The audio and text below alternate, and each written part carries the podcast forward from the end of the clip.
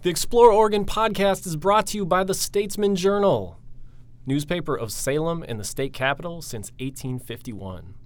I'm your host, Zach Urness, and in each episode, producer David Davis and I highlight Oregon's most beautiful and interesting places. In this edition, we're traveling to Oregon's Fire Lookout Towers, the mountaintop cabins still used to spot wildfires that have also become the single greatest place to spend a night. But first, here's some guitar music to get us rolling.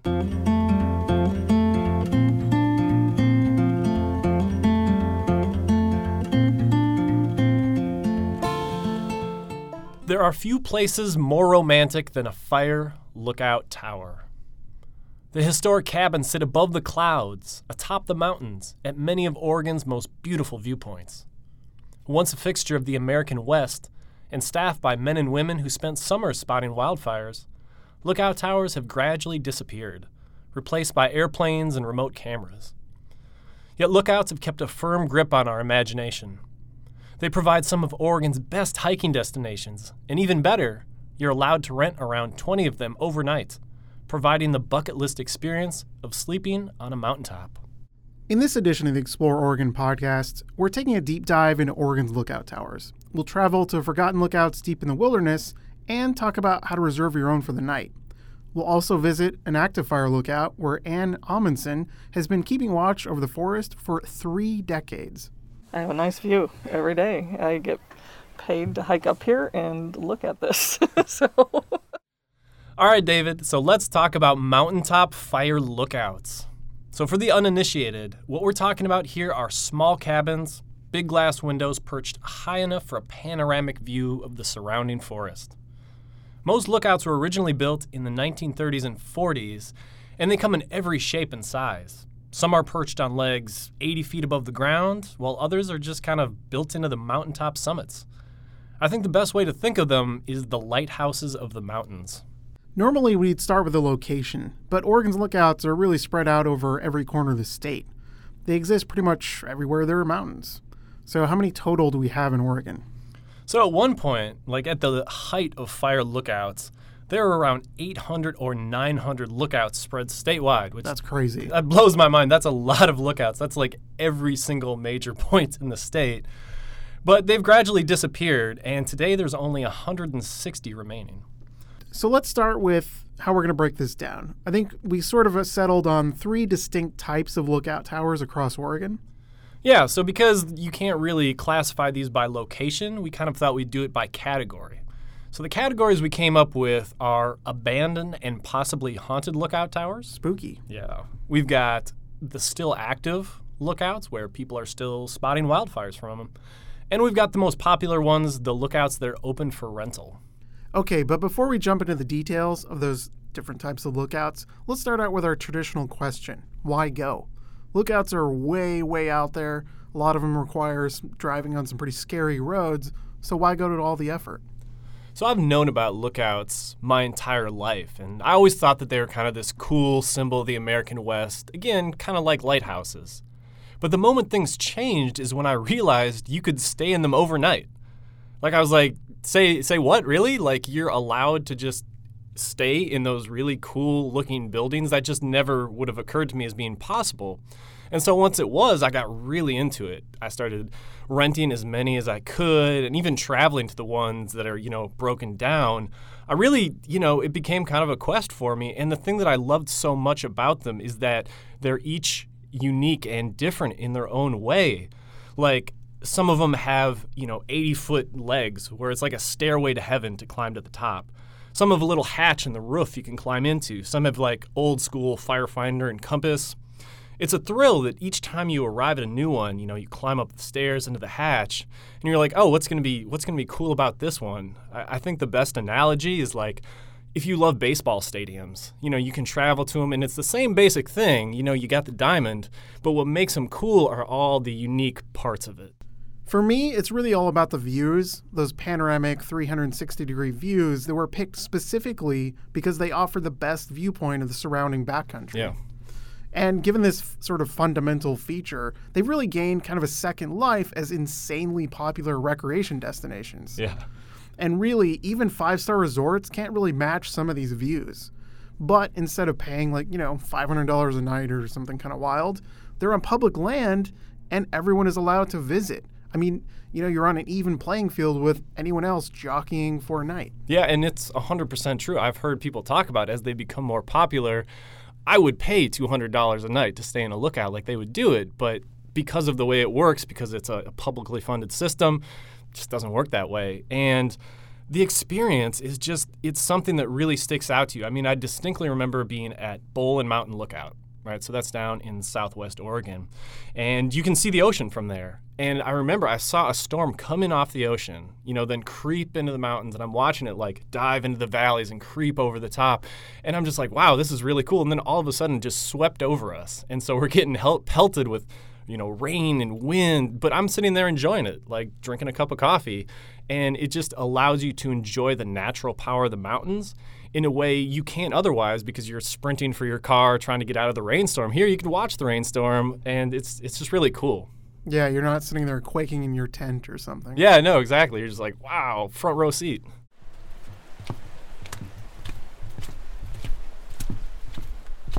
Okay, let's jump into it. Remember, we've got three categories here.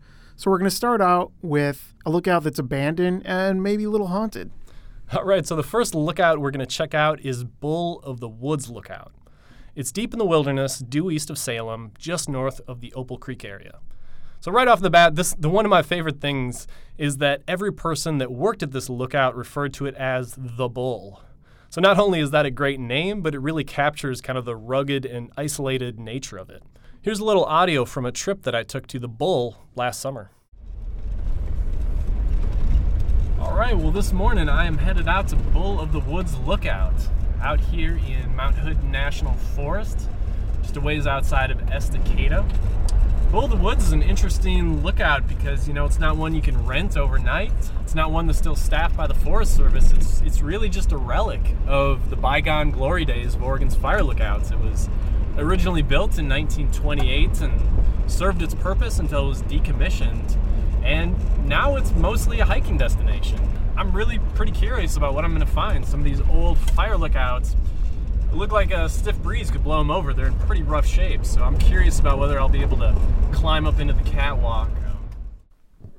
Okay, so after about a two and a half hour drive from Salem, uh, I've reached the Bull of the Woods trailhead out here on a real remote, uh, rocky Forest Service road. Um, expecting about a four or five mile hike to the actual lookout, so gonna get started.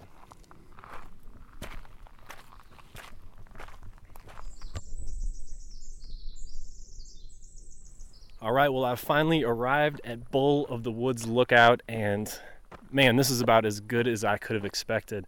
You're in the forest for almost the entire hike, and then you come out to a ridge line, and bam, you have a panoramic view all the way from Mount Hood is right in front of you, Mount Jefferson right in front of you, Three Sisters, Three Finger Jack, Mount Washington. You can see it all really clearly. This view is outstanding. There's also wildflowers surrounding the lookout, which is really cool. The lookout itself, obviously, it has seen better days. Uh, the windows are pretty much all knocked out, and the timber, it's stable and it's still standing, um, but it, it looks pretty rough. All right, well, I'm about to climb up into the lookout. I'm a little nervous. There's definitely some missing boards up there, but it looks pretty solid for being as old as it is. So I'm climbing up the stairs right now. Feeling all right. I mean, the the catwalk that surrounds the lookout is in pretty decent shape. Um, the boards are, are weathered, but not too many of them are broken. There's only a few missing. So I feel confident at least being up here.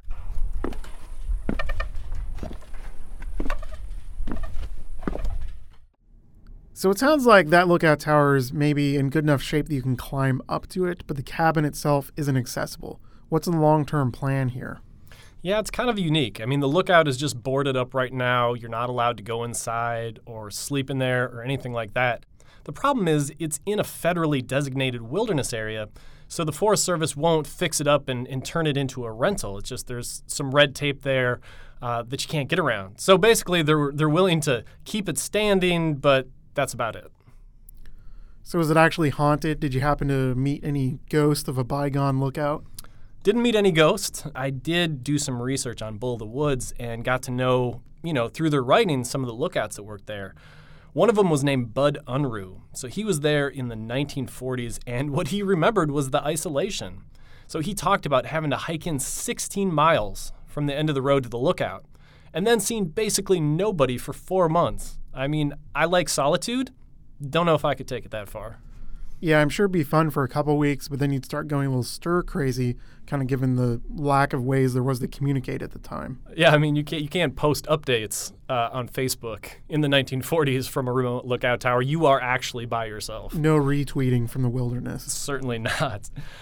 That isolation also caused a few issues, though. Um, one of the other lookouts that I that I read about was named Don Allen. So he was here in the 1950s, and he told a story about a day when he spotted a fairly large fire close to the lookout.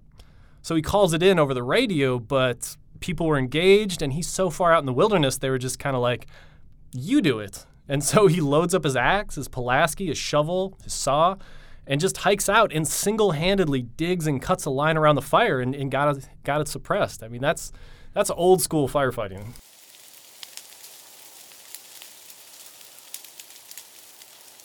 All right, from a broken down lookout to a still functioning one, where are we headed next? All right, well, the next place we're traveling to is Coffin Mountain Lookout. It's located about two hours east of Salem in Willamette National Forest. It's really a great place to be reminded that for all the new technology in our lives, fire lookouts still serve their original purpose in a lot of places. So earlier this summer, I headed to Coffin Mountain to talk with Ann Amundsen. She's been staffing the lookout for the last 29 years. To get up to visit her, had to drive on some gravel roads southeast of Detroit Lake before a pretty steep hike takes you up to the lookout.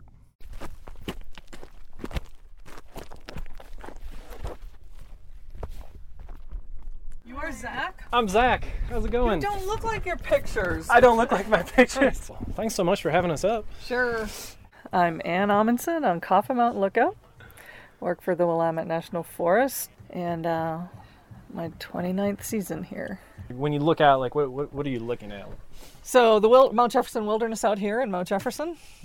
Yeah, um, and you can kind of tell where the clear cuts are. Then it's wilderness beyond that. And then heading south, you have Hoodoo with the little slash line and Mount Washington and the Three Sisters with Broken Top in the background. It's a lot of looking around. Officially, you only have to look around every 15 minutes. But I know the lookouts that I know, I think we spend a lot more time than that. And you just are in the habit of constantly looking around. I wake up in the middle of the night. That's the first thing you do is look around. That's what that's what you do. There's times when I'm like, I feel like I'm staring holes in the ground, and when one pops up, it's pretty obvious, you know. Yeah. but other times, it's like, wow, I had one, oh, eight years ago or so. It was on the state land, and all it was was drift smoke came up, uh, you know, above the farthest ridge, and then it was gone. And you start thinking, did I really see that? You know, I'm watching, watching, nothing else came up. I'm like, I know I saw it. Like, call it in. Somebody needs to go check that out. And it was. It was a five acre fire way out. So it's easy to second guess yourself. Yeah. when you're the only one here, if I have somebody else visiting, even, I'll be, do you see that? Do you see that? You know, like, yeah. Oh, yeah, okay. Now I know for sure. Can you tell when it's like a fire, when it's like something else? Yeah, you do. But last week, with the really cold temperatures at night, and then in the morning when it started warming up, a lot of um, the small lakes out here will produce steam and make their own little clouds. Yeah. And oh my gosh, I stared at a few of them for a long time. Like, okay, but that's not quite like a smoke, but it's not coming up really high enough for me to see. And I'm watching and watching and watching them. You know, it was before I was even in service, and uh, it went away, and that was it. So, you know, you line your firefinder up on it, goes right over this lake that's out there. That's probably what it is. It looks like it to me, but people like to camp at lakes, so you don't know for sure. In a normal year, um, do you spot like like how many how many do you think you spot? Huge variety. Um, two years ago was a record low of zero for Yeah. me. I think the whole Willamette burned like five acres total. Yeah. yeah. and then I think my highest year is 40 some fires. Mm-hmm. I just have particular lightning storms that really stand out. Yeah. Like can you see like can you see the lightning like all over the place? Mhm. And yeah, I can remember one storm. I don't know what year. I'm sure it's in my journal. um, where you heard thunder for like almost a whole minute after a strike. You know, it was just the most amazing rumble go on for the longest time. It was pretty cool. It's gotta be cool watching Yeah. like those storms like come in and Yeah. like when they come overhead and the safest place in this building is to be on the bed which is great. And if it's going to be that close and i have to disconnect my radio um, i just sit there with a pillow. And uh, because if you don't know where to look for lightning it could happen any direction. And, and if you do look when it's a flash right in front of you then you're blinded for seconds so you don't know which way to look. So and then it's so loud and the building shakes and you just jump sort of thing and it's just pretty exciting for how long that is. So, what what's like the ideal scenario for like you know people who hike up here? Like, do you like them to come and just shoot the breeze with you for a little bit, but understand you're working and Yeah, yeah. Um, and that's fine. And there's sometimes, you know, well, I'll answer some questions, but say I'm really busy with the radio right now, or you know. And most lookouts I know are fine with that. Yeah, yeah. Um, I do have people though that want to hang out. yeah, yeah. And I have people ask me for water. I just had a guy climb up on my deck while I was standing here to grab my wash basin I was using to rinse my paintbrushes yeah. because he needed it for his dog. But I was thinking, well, you could have asked me. you know, he just climbed up and grabbed it. I was kind of like, what are you doing? For the most part, everybody's fantastic. I mean, I have regular visitors now that come up and bring me chocolate every time they show up. You know. Oh, that's nice. yeah, yeah. You know, there used to be so many, you know, 800 fire lookouts, Mm-hmm. and it's gradually gotten smaller. Like, do you feel like a I don't know, a steward of this like profession that's been going on since Yeah. like the 1920s and stuff. Yeah. carrying on that tradition. Like, do you have that feeling? I do. it? I do. It's kind of cool to be part of that, and and worried about that fading. Yeah. You know, and it could, and so I just I'm gonna feel lucky that I've been able to do it. Uh-huh. I never thought it would be like my career, but um, yeah, it's ended up that way, and I think as long as you really like what you're doing, Mm-hmm. that's what's most important. So one thing I couldn't help but notice in that interview is that Ann seems really friendly and outgoing. It's just not what you would normally think about, you know, these folks that are out there very solitary, sitting by themselves for months on end, like the guys in Bull the Woods. She didn't really fit that stereotype. Yeah, she doesn't fit it at all. And she kind of strikes me as a modern fire lookout. With all those people hiking up, she's really the public face for the Forest Service in a lot of ways. She interacts with the public every day. But she also has to be good at her job. And a great example is that a few weeks after we did the interview, she called in a wildfire burning just five miles north of Detroit. It definitely had the possibility to grow and get out of control and cause some problems, but she got on it early, they got it out. It's an important job. All right, we've been to an abandoned lookout and now a staffed lookout. When we come back, we'll talk about all the great places that you can actually rent overnight.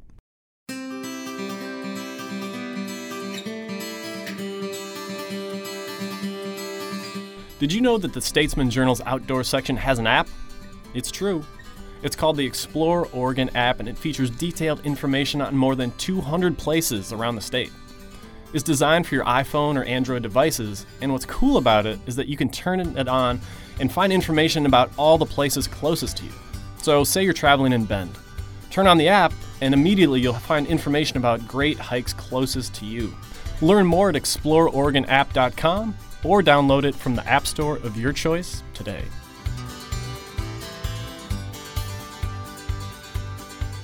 All right, welcome back. In the second half of our show, we're going to talk almost entirely about the lookout towers you're allowed to rent overnight.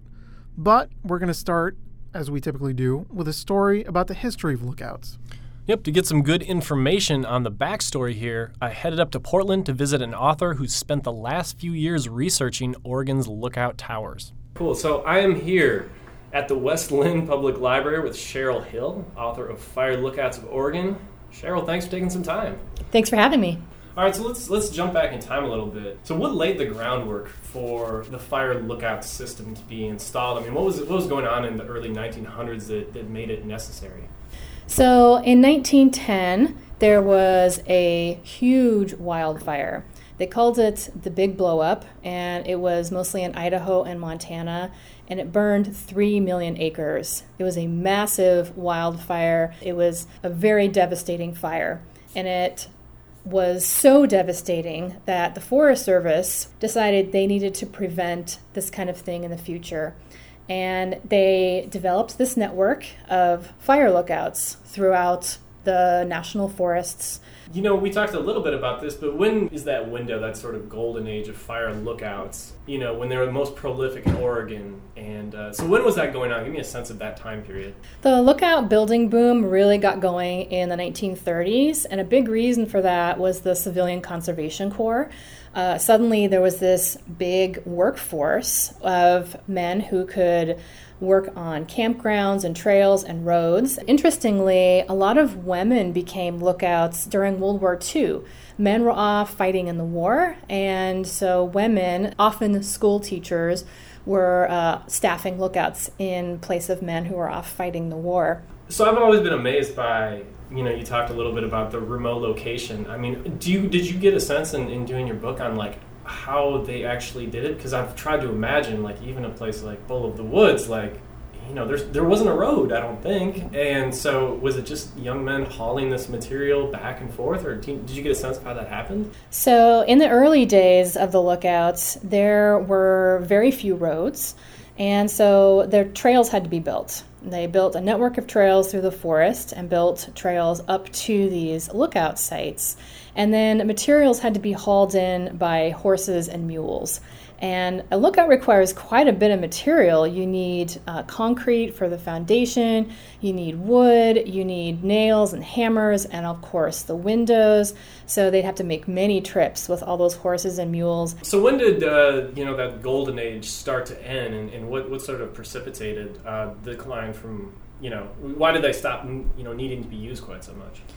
So lookout use really declined in the 1950s.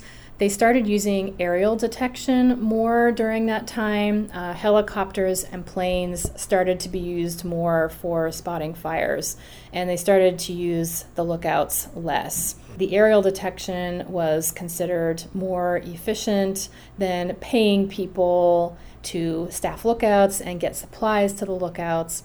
And so they really started to decline in the 1950s. So, any other interesting tidbits or you know thoughts on Lookout in general?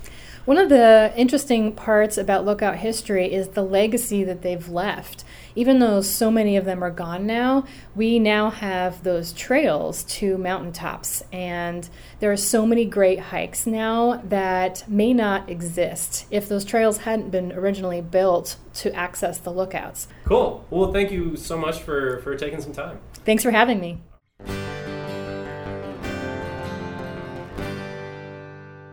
All right, welcome back. In the second half of the show, we're going to talk entirely about how to rent a lookout overnight. And even though there are some challenges you'll have to kind of overcome with some rough roads and steep hikes, really the biggest challenge of all is just securing a reservation. Yeah, I mean, there's about 20 lookouts that you're able to rent in Oregon at different times of the year, and just about all of them are in high demand at this point. So, this is something you really want to start planning six months in advance. No, really, six months. Yeah, I mean, imagine the popularity of yurts and then just crank it up. Yeah, and there's just the the, the problem is it's just a le- there's there's so few of them. Yeah, like the demand far far outstrips the supply in this yeah. case. All right, let's go through the steps to actually make a reservation for a night in lookout. Where do we start?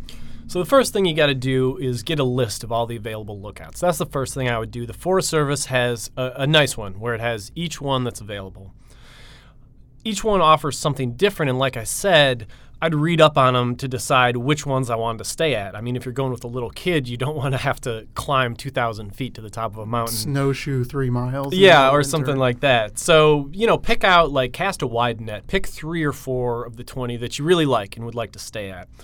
Because some of them, you know, they're just not going to work out. And dates become available about six months in advance, right? Yeah, so right after you've got your list of lookouts that you like and the dates you want to go, exactly six months before the date you want to go, go on to recreation.gov. So that's recreation.gov. That's the website for all Forest Service reservations, and put in the name of the lookout you want. So, for example, if you want to stay at Drake Peak Lookout on June 28th, make sure you're online December 28th, early in the morning if not midnight the day before. I'm not exaggerating to say that to get the right date, if it's a weekend, you want to be online as the clock strikes midnight six months in advance of when you want to go. If that sounds crazy, the competition is just that fierce. So, how much do the lookouts cost per night? What's the range we're talking about here? The costume has been going up a little bit, but as of now, uh, you know, about forty to, to eighty-five dollars a night. You know what's funny is that they're in such high demand that they could easily charge two hundred or three hundred dollars per night. But as a government agency, they're not allowed to do that. I've always thought that's kind of a cool part of this program. Anything else people should know about staying at the lookout before we dive into a few of your favorites? Well, each one is going to be different, but in general, you're bringing all of your equipment. Um, so don't count on having water or really any amenities whatsoever. Think of this as camping with just a you know a, a rustic uh, roof over your head.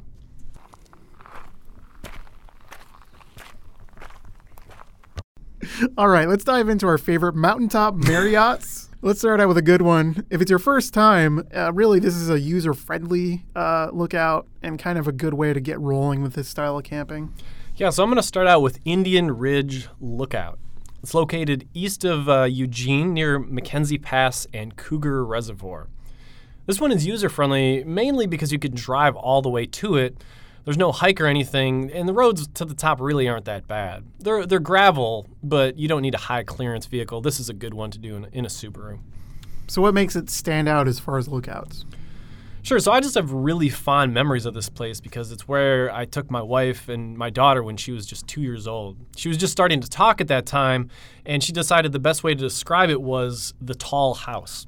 And that's that's pretty apt. That's a good description of it. It's 40 feet high off the ground, so kind of a cabin on stilts. And there's a long staircase, long winding staircase to a hatch that leads to this wraparound porch in, in the cabin up there. The views are always the big thing, and they're, and they're great here. Uh, the closest mountains are the Three Sisters, but you can actually see nine different Cascade peaks all the way from Mount Hood to, to Diamond Peak. So, assume we win the reservation battle, we survive the six month wait, what are we going to find there? What are the amenities? Light stove, anything? Actually, one of the things that's kind of unique about this is that there are literally zero amenities. Some lookouts have like lights, a stove, or, or one thing. At Indian Ridge, there's just nothing. No water, no lights, no electricity. The only thing on the inside is a table, chairs, and two twin size beds, and they're plank beds. They don't even have like the nice mattress, so you got to bring your own mattress. There's there's nothing. Um, one of the challenges is the outhouse is on the ground. Uh, so when you want to go to the bathroom at night, uh, you have to climb all the way down in the dark and try not to hurt yourself. Um, we were actually potty training my daughter on this trip, so we brought a little thing called a squatty potty up into the lookout. It's like this little plastic thing, and so I have these great pictures of her sitting on the little squatty potty you know, doing her business. Like you just say with, squatty potty as many times as possible. It's a hilarious name. It is. But they're really nice, man. Like, what am I gonna do? Like, walk her down no, through no, this treacherous a, like stairs in the middle of the night? It's a parental lifesaver. It sounds uh, like it. Yeah, and, uh, and so she's just sitting there with on the little squatty potty, and I have pictures of her, like with just these sweeping mountain views all over the place. It's one of my favorite. and with those. And with those sweeping views, uh, mean you're actually pretty close to some fun spots for hiking and swimming. What's there to do around Indian Ridge? Yeah, it's it's pretty strong in that regard. You're pretty close to Cougar Reservoir, so if you like the fishing and the reservoir experience, that's right there. Um, but right next to the surrounding the lookout are, are great huckleberry groves, all in one place. We'd actually do a morning hike and pick huckleberries and then make pancakes with them. So that, that was pretty great. Uh, there's also a, a place nearby called Hidden Lake, and it's kind of your standard mountain lake with one exception. There's a group of hippies that have constructed like these Huck Finn style rafts that just sort of sit along the shoreline. And you're actually allowed to like paddle them out onto the lake. Like these like I don't even know how to describe them. They're like literally what Huck Finn created to float down the river. And uh, it, it's, it's pretty great. I mean, they are going to curse my name for, for mentioning that fact here, and even the Forest Service doesn't necessarily approve of it, but it's one of those cool things, and yeah, it's right there.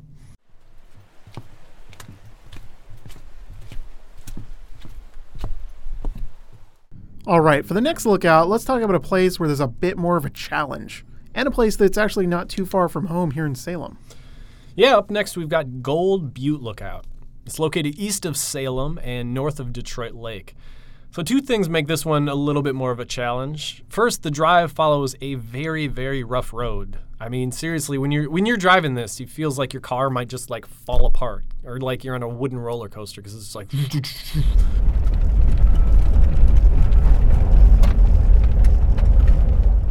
The other thing is to keep in mind is that you have to hike to this lookout. Meaning, so that's the second thing that makes it a little bit more of a challenge, meaning you have to carry all of your gear in there. The hike is steep is a steep three quarters of a mile, so it's not super long, but it's it's long enough that you have to plan a little bit better because you're gonna have to haul all that gear up there. Like that's not a small thing. Um, it's not a lot of fun making multiple trips, so you really want to have like your, your your gear game on point. Yeah, steep hikes aside, the best thing about Gold Butte for me are the mountain views. The view of Mount Jefferson, I think, is one of the best views of that mountain you can get. I mean, that's probably the highlight. I at some of the lookouts you're kind of set back a little bit. That's true of Indian Ridge and some of the other ones you're going to talk about. But here, like you're on top of Mount Jefferson almost. It's almost like it, you'll be washing dishes or something. You'll look up and it's like Mount Jefferson's like looking you in the face like a person. It's it's kind of weird in that way.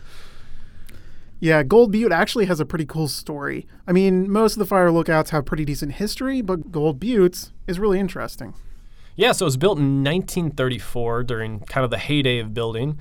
And it was one of the first lookouts that was active during World War II. It was typically manned by a husband and wife team. And their mission was to watch for enemy aircraft that might be invading the United States. Like it was part of the Aircraft Warning Service and their job was to report everything that came in, every sight or sound. You know, it sounds kind of wild now, but at the time, there was precedent for enemy aircraft actually invading not just the United States at Pearl Harbor, but actually making it to the coast here in Oregon. That's it's such a ridiculous story, but I, yeah. So on September 9th, 1942, I mean, right in the midst of World War II, a Japanese fighter plane came in from the Pacific and launched an attack on. I guess you'd have to say it was Oregon's forest. Like the plane carried two incendiary bombs, and the goal was to actually start a wildfire in the Coast Range. I guess the, the goal was to get revenge for the Americans bombing Tokyo uh, the previous April, which caused terrible fires there. I can't quite figure out why they didn't attack a, a city, but either way, the aircraft did drop the bomb. It did start the fire, but it was pretty wet. It fizzled and was pretty easily put out. It's one of the only attacks on the United States mainland during the war, so there's certainly a reason they had these lookouts staffed. All right, so getting back to Gold Butte Lookout itself, what kind of place is it? What makes it unique? Well, it's not the tall house, as, as my daughter would have it. Uh, it's just built into a rocky peak. One thing that distinguishes Gold Butte is that it's in really good shape, and that's because it was rebuilt fairly recently. The original one had pretty much fallen apart, so the Sand Mountain Society, they took it up and they rebuilt it using as much original material as they could. So this version of Gold Butte opened in 2007. You can really see that in the quality, but it also looks basically the same as the old one did. It just doesn't have holes in the walls. And again, it doesn't really boast too many amenities. There's only one twin sized bed, no electricity or water, so you have to carry in pretty much everything. There is a wood stove to keep you warm, though. Yeah. One thing I'd add is that recreation nearby is great. Elk Lake, just down the road. And there are also trailheads very close that lead to Battle Axe Mountain, also a former lookout site, and into the Bull of the Woods Wilderness. And that's one of my favorite areas to hike and backpack.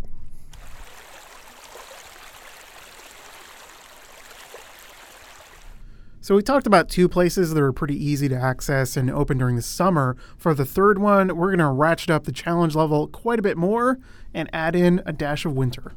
yeah, the next one is Warner Mountain Lookout.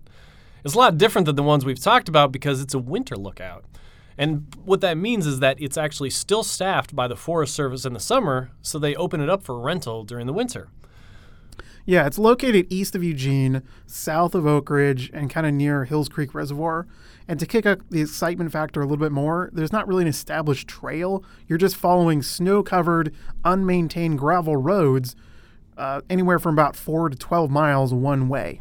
So here's how it works. You said 4 to 12 miles. That seems like a weirdly large variation, but basically what you do is you drive as far as you can on those remote roads until you eventually hit snow that's too deep to keep driving. So that becomes your trailhead. So you park and you start skiing or snowshoeing and you just go. And something kind of interesting when I was reading up about the Forest Service uh, instructions on sort of how to get there, they make a pretty uh, specific request that you park facing downhill because, again, this is the middle of winter. You're going to be responsible for getting yourself out if you need to be towed. They're not coming to the rescue. Yeah, and you're going to have really poor luck trying to get a tow truck up into these remote roads in the snow. Um, um, and I mean, and you could see how that could happen because uh, on the trip that I took here, you know, you reserve these dates six months in advance, and the dates that I happened just happened to be in the middle of a snowstorm. So I was really bundled up, you know, because I wasn't gonna like, I wasn't gonna not go. I just, I had to do it. So I got really bundled up. I got the pack on my back, and I'm basically skiing through a blizzard. Um, the one nice thing is that the road is well marked, um, so there's pointers to the lookout fairly often at major junctions. But that was important because I could barely see the roads I was supposed to be following. By the time I reached the lookout, I was exhausted, really cold, just totally spent. And so I climbed up the lookout, and it was like heaven. There was electric lights, a propane-powered stove, a refrigerator stocked with a couple of Budweisers. like, I don't like Budweisers, but when I'm that At that moment, and they were probably amazing. in that moment, it was amazing. The lookout warmed up really quickly. You just flip on one of those little space heater fake stoves. Like you don't even have to make your own fire. And changing into pajamas. So I'm sitting there sipping beer, eating beef stew while the storm is just rocking the lookout. Like it was great. Like the storm's just like nailing the windows. It's it's swaying in the wind. It's crazy. And I'm just sitting there like checking my phone, like just hanging out. It was wonderful. And eventually the storm passed and this perfect white wonderland like spreads out all around me. Diamond Peak's right in the foreground and it's one of my favorite moments ever in the outdoors because I really felt like I'd earned it and there's just no other you'll find this in lookouts like it just doesn't feel like you should be able to be cozy and comfortable in your location. Like it just doesn't make sense. So, given kind of the death defying acts that you have to go through to get there, are the winter lookouts any easier to reserve? You know, I, w- I wish there were. Um, to a point, you'll find more like midweek dates when people have canceled and stuff like that. But as far as the weekends go, it's it's just as hard as the summer lookouts. I mean, there's only like three, maybe four winter lookouts, and a lot of people who want to have this experience. So yeah, it's just supply versus demand is is way out of whack. Okay, so obviously the whole point of these lookouts is to spot wildfires. And this next location really hammers that home. Tell us about your pick for the most interesting lookout. Right. So the mo- the most interesting lookout I'm going to pick is Snow Camp Lookout. And contrary to the name, it's actually a summer lookout. So this this is one, again one you drive to. The thing that makes it so interesting is that it provides an up close view of the aftermath from two of Oregon's largest wildfires. So it's located in southwest Oregon, about an hour from Brookings and Gold Beach, right on the edge of the Kalmiopsis Wilderness. How hard is this one to get to? Well, it's nice because again, it's it's one that you can drive all the way to. The roads are fairly rough, but this is this is open to you know a Subaru or something like that. And what makes it so so fascinating is the wildfire scars that you can see that are left from the 2002 Biscuit Fire and the 2007 Chetco Bar Fire. So these two mega fires burned almost 700,000 acres combined. They were two of Oregon, the largest wildfires in Oregon's history. Yeah, and actually the lookout burned down at one point, didn't it? Yeah, this lookout has had its life threatened on a number of occasions, and yeah, in 2002, the Biscuit Fire actually burned it, burned it down to the ground. Once again, it was those hardy volunteers at the Sand Mountain Society that, that stepped in, rebuilt it, used as much of the old original material as possible. The crazy thing is that the lookout was almost burned again in 2017 by the Chetco Bar Fire. You can actually see the fire where the fire roared all the way up the mountain, and it stopped just short of the lookout. It's uh, it's it's pretty nuts. Yeah, there's actually a photo of a fire crew standing in front of the lookout, and the lookout itself was all wrapped in those aluminum sheets they use that reflect the heat of the wildfire. And just like the, all, the whole crew has smiles on their face because they obviously, you know, successfully defended this one little human outpost. well, it would have been just so depressing. Like if you have a lookout that people love that gets burned down not once but twice. Uh, that just I it probably wouldn't have gotten rebuilt. Yeah, not good luck at that point. So, what does the scars look like uh, from the wildfires now? And so that's the interesting part. So when you walk out onto the porch surrounding the lookout, you know, you look on one side and it is a blackened wasteland. Like the forest has just been burned down to ash. The vegetation's incinerated. The trees look like matchsticks. It would be easy to believe that this, you know, jagged peak in southwest Oregon, it'll, it'll never resemble a forest again. And that's from the more recent Chetco Bar Fire. But then you look on the other side of the lookout, and there's a lot of green flora and, and small trees all growing up through the scar left behind by the biscuit fire. And this is really interesting contrast to see that destruction and rebirth of an ecosystem following a major wildfire. Like biscuit burned hot, but eventually, you know, it comes back and it's healthier. So, you know, it's it's it's a good lesson. Yeah, so what are some of the other highlights at Snow Camp? Well, the ocean view is the, is the big thing. The sunsets are amazing on a clear night, um, and it's just one of the most inter- It's in one of the most interesting places in Oregon.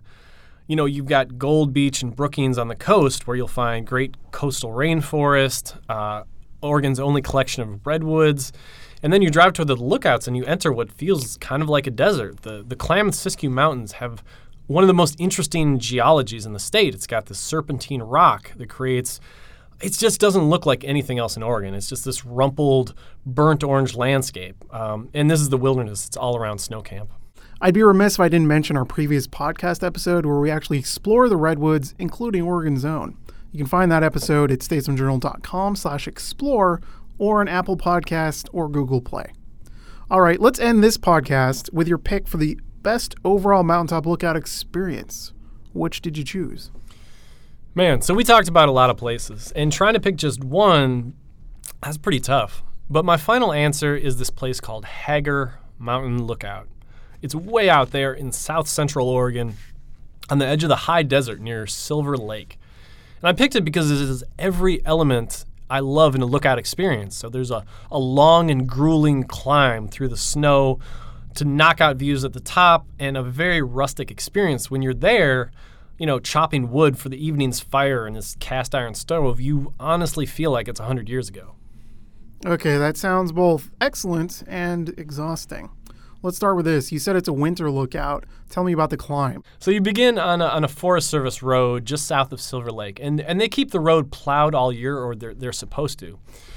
So Uh, often, you know, you might not start in the snow. Sometimes you might start in the snow. It just depends where it is. But basically, there's a trail. It's actually a national recreation trail that you're following. It's pretty well marked, and it's a four mile hike with 2,000 feet of climb to the top. That sounds like a healthy hike, but it kind of undersells how difficult it is because again, you're climbing through the snow.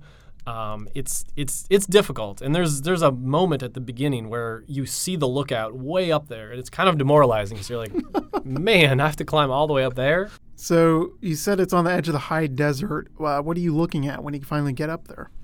Yeah, that's the interesting part. So to the east, there's just this end- endless sweep of desert. So you know, buttes, mesas, fault blocks, a lot of you know rolling brown. To the west is great because the forest starts off kind of patchy and then it gets thicker and thicker as it kind of rolls up into the Cascade Range. And the Cascade Range, you know, the volcanoes are a ways in the distance, but because you're set back so far, you can see basically every major Cascade Range peak in Oregon, you know, kind of depending where you're staying. You can see the entire sweep of the state. Yeah, so this being kind of central eastern Oregon, probably less uh, cloud cover Yeah. than we would experience here on the west. Yeah, yeah, it's pretty sunny. So, what does the uh, lookout itself offer? What kind of amenities?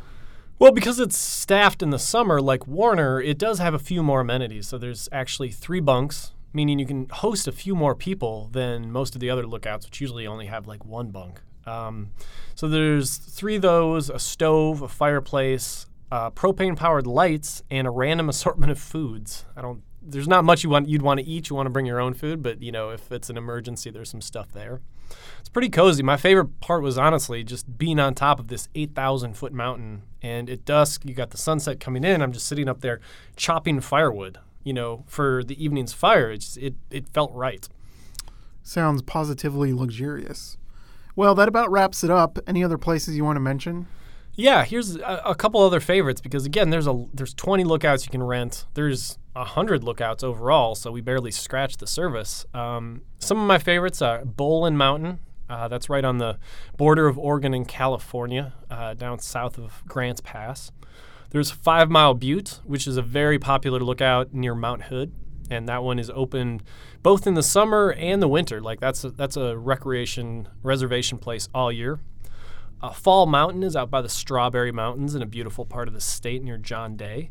And Drake Peak Lookout is in a very remote part of the state out in the southeast. Like you can that from that lookout you can see into like Idaho you know, Wyoming, like into all these different states. And finally, the last one I want to mention is Acker Ridge Lookout. There's a really short window when you can actually reserve this one, but it is literally built into the edge of a cliff. We're going to take you out with kind of a fun story that I got from Cheryl Hill. Uh, this is just one of my favorite stories that she gave me. Didn't have a spot in the lookout, but we're going to lead with it anyway. So, when I was researching my book, I actually came across quite a few interesting and quirky stories. Uh, one story I came across was uh, the lookout at Dome Rock was nearing the end of his season, and he thought he was going to get to go home, and because it was supposed to rain, and so you know, end of the season, rain, time to go home. So he chucked all his groceries off the mountaintop. Well, then the rain didn't come, so he had to stay, uh, stay for a few more days. But he had no more food because he chucked it all off the mountaintops. But he had to stay up there and be hungry. All right, that wraps up our episode on fire lookouts in Oregon. We hope our tips get you a successful night or even a hike to remember. If you like what you heard, make sure to check us out on statesmanjournal.com slash explore for stories on places mentioned in the podcast and subscribe at either Apple Podcasts or Google Play. Thanks for listening.